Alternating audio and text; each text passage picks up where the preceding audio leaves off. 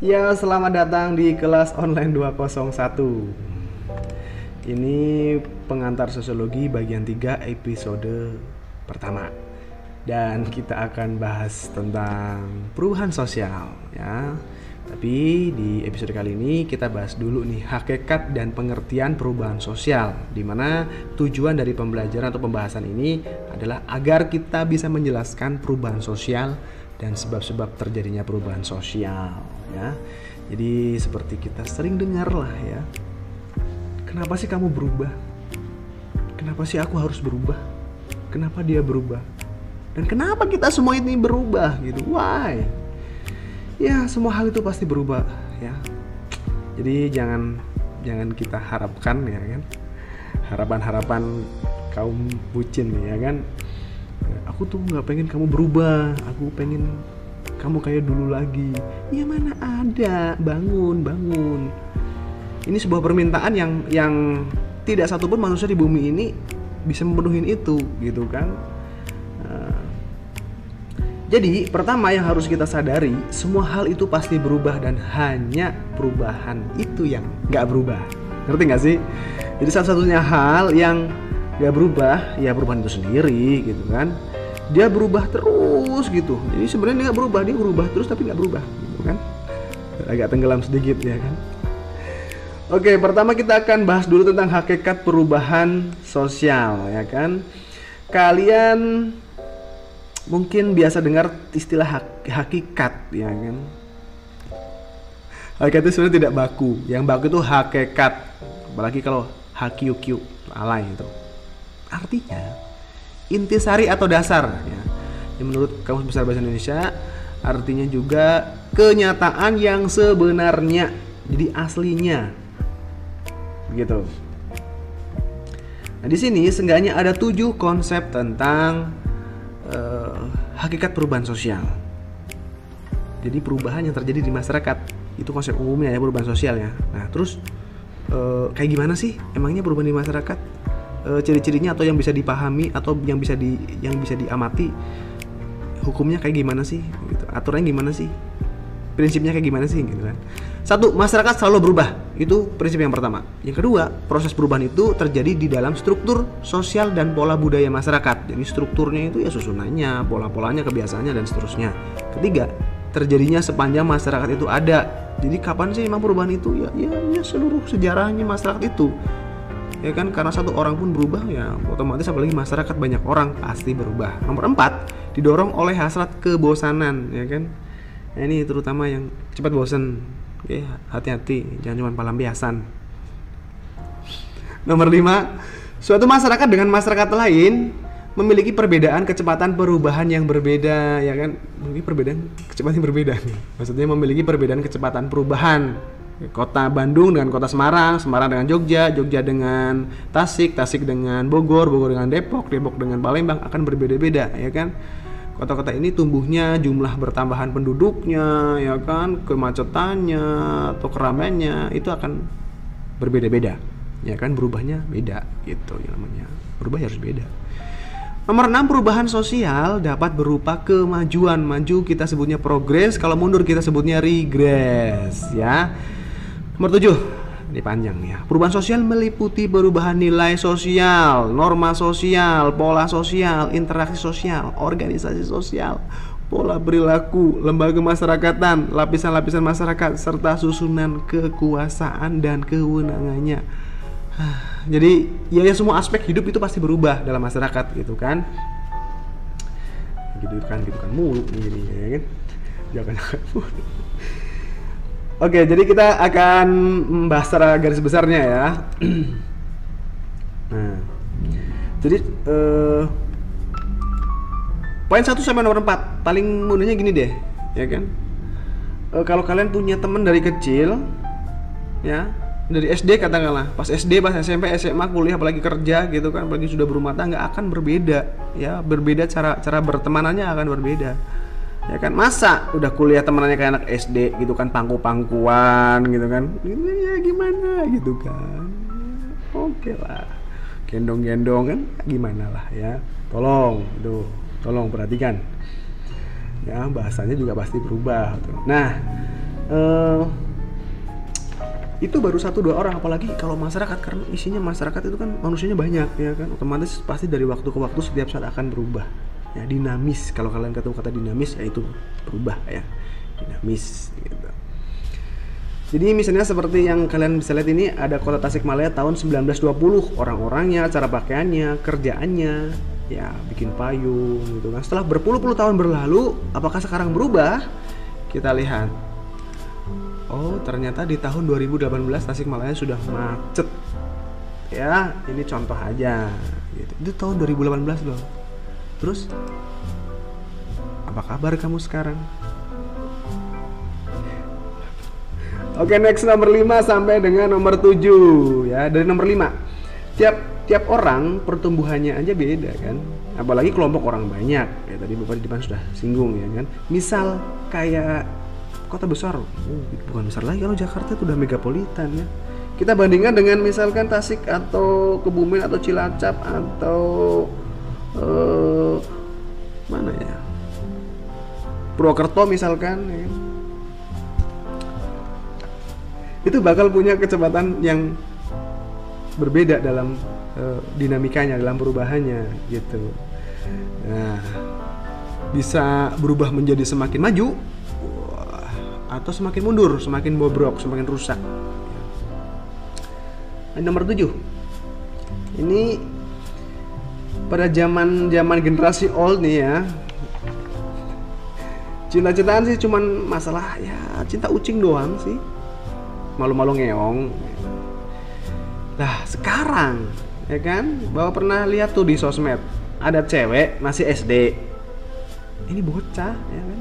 Terus dia update status medsosnya foto anak SD cowok itu isi isi statusnya tuh pakai sarung captionnya gimana selamat ya sayang kamu udah sunat cepat sembuh kan kita speechless ya kan kita kita harus ngomong apa coba eh, jomblo bisa apa okay, next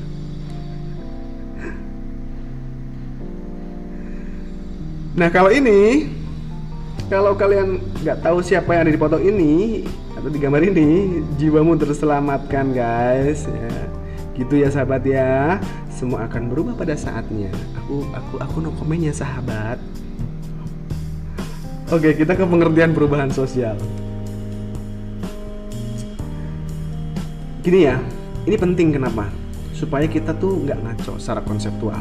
Jadi jangan salah jangan hobi salah kaprah ya sahabat ya ditolong jadi kita harus punya patokan definitif gitu nah ini menurut para ahli Pertama menurut Selo Sumarjan, perubahan sosial adalah perubahan lembaga-lembaga kemasyarakatan di dalam suatu masyarakat yang mempengaruhi sistem sosialnya, termasuk nilai-nilai, sikap, dan perilaku di antara kelompok-kelompok dalam masyarakat. Ini gue garis bawah ya, kalau beliau ini fokus pada lembaga-lembaga kayak organisasi gitu. Kita akan bahas lembaga sosial on next video ya kan? Jadi kalau misalnya lembaganya berubah otomatis ya kebiasaannya juga berubah orang-orang juga pasti berubah. Contoh konkret simpelnya gini suatu saat di lingkungan kamu uh, misalkan ketua RT-nya berubah atau semua akan berubah ya kan? Atau ketua kelasnya berubah cara cara kelas kamu bergerak kan mungkin mungkin cara ngelola kelas kamu berubah gitu kan? Kalau misalkan di satu di satu wilayah atau daerah dulunya nggak ada pabrik tiba-tiba di situ ada pabrik maka orang-orangnya pun pola pekerjaannya akan berubah. Yang jadi tani mungkin jadi buruh pabrik misalkan seperti itu. Yang kedua menurut Kingsley Davis. Nah menurut uh, beliau ini perubahan sosial adalah perubahan-perubahan yang terjadi dalam struktur dan fungsi masyarakat. Struktur susunan fungsi ya manfaat fungsinya gitu. Dia berfungsi untuk apa? Seperti pengorganisasian pekerja dalam masyarakat industri kayak kayak hmm, persatuan buruh gitu ya jadi kalau setelah zaman dulu zaman penjajahan gitu kan yang dijajah itu nggak bisa bikin organisasi. Tapi kalau sekarang eh, para buruh ini gitu punya organisasi kayak persatuan buruh persatuan pekerja misalkan ya kan. Itu gunanya untuk misalkan untuk usul gitu. Ini kan negara demokrasi ya kan. Oh, kita pengen naik gaji misalkan seperti itu. Nah, itu pasti akan merubah cara-cara bergaulnya antara yang punya perusahaan dengan buruhnya atau karyawannya gitu. Nah, kalau menurut Jude Ritzer, bacanya gimana George Ritzer gitu ya. Kalau menurut beliau ini menekankan pada variasi-variasi hubungan. Jadi kalau kamu punya hubungan itu harus ada variasinya. Ya, jangan gitu-gitu aja. Variasi variasi. Ngapain kayak kayak misalnya gini ya jadi variasi-variasi hubungan. Dulu zaman dulu itu hmm, kalau uh, zaman generasi old itu kita mau ke main ke rumah temen kita pasti mikir dulu itu si, si A itu bapaknya itu galak nggak nih? Mamanya cerewet nggak nih? Ya kan? Kalau zaman sekarang mah bodo amat. Ya yang penting di sana ada wifi gratis dan kita bisa mabar seharian. Ya nggak sih? Ya nggak sih Enggak, ya udah deh.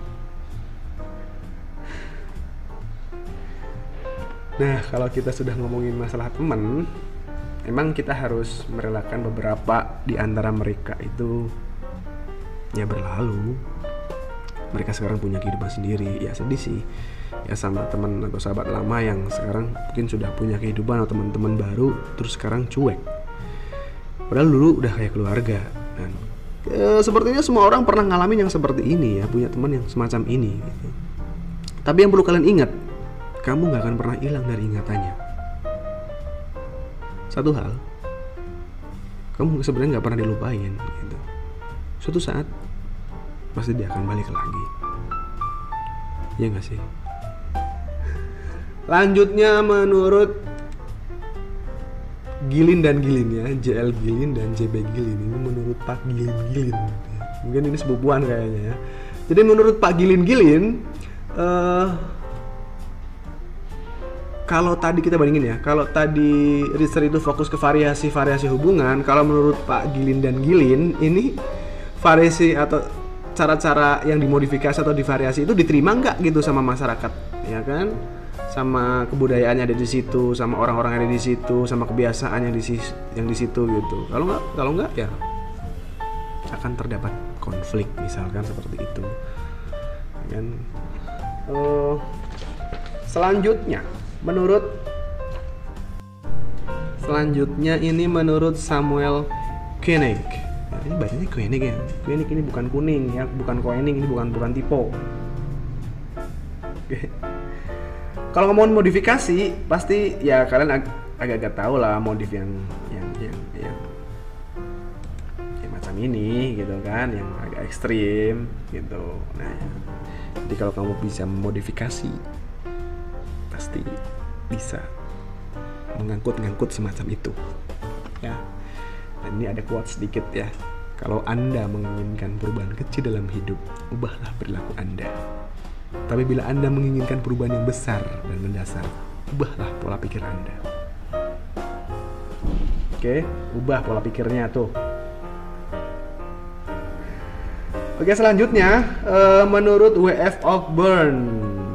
Jadi uh, W.F. Ogburn menyatakan bahwa perubahan sosial ini menekankan pada kondisi teknologis yang menyebabkan terjadinya perubahan pada aspek-aspek kehidupan sosial seperti kemajuan ilmu pengetahuan dan teknologi yang sangat berpengaruh terhadap pola berpikir masyarakat. Ini zaman uh, kakek buyut kamu, kakek dan nenek, terus sampai bapak sampai kak sampai kakak-kakakmu ini sampai kakakmu persis. Nah sekarang kalian sudah punya versi uh, handphone yang terkini, ya kan? Gini, ini jadi menurut uh, F. Ogburn ini lebih mengarah kepada jadi perubahan sosial itu akan satu paket dengan perubahan kebudayaan ya. Ini kan bentuk-bentuk kebudayaan nih bentuk-bentuk kebudayaan materi artinya benda-benda gitu kan. Ini akan sangat mempengaruhi cara-cara kita berkomunikasi ya kan cara bahkan sekarang cara-cara kita belajar. Ya gak sih? Bahkan cara-cara kita sudah ya jangan diomongkan. Gitu. Nah ini akan merubah rasa. Karena manusia itu butuh rasa jangan coy rasa nyaman. Itu membuat seseorang itu bisa lupa segalanya. Kalau ternyata kamu hanya sebatas teman. Nah ini ini zaman dulu nih jadul ya kan? Ya anak SD jadul ya anak SMP jadul. Gini gitu banget ya. Tapi ya begitulah zaman dulu ya kan? Oke. Jadi artinya eh, perubahan sosial itu mengacu kepada seluruh aspek baik dari rasa sampai ke hal-hal yang materi gitu. Kemudian yang selanjutnya menurut Robert McIver. Oke, menurut Ivar, menurut McIver, perubahan sosial sebagai perubahan dalam hubungan sosial. Ya kan? Mungkin cara dulu berteman seperti ini, mungkin kalau sekarang ya berubah gitu kan. Nah, ini contohnya lagi nih.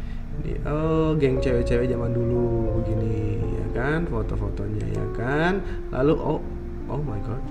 Ini Hmm, no comment. Mm -mm. Mm -mm. Mm -mm. Mm -mm. Oke. Okay. Thank you sudah menyimak itu materi pertama untuk perubahan sosial. Uh, sampai jumpa lagi. See you on next video di kelas online 201.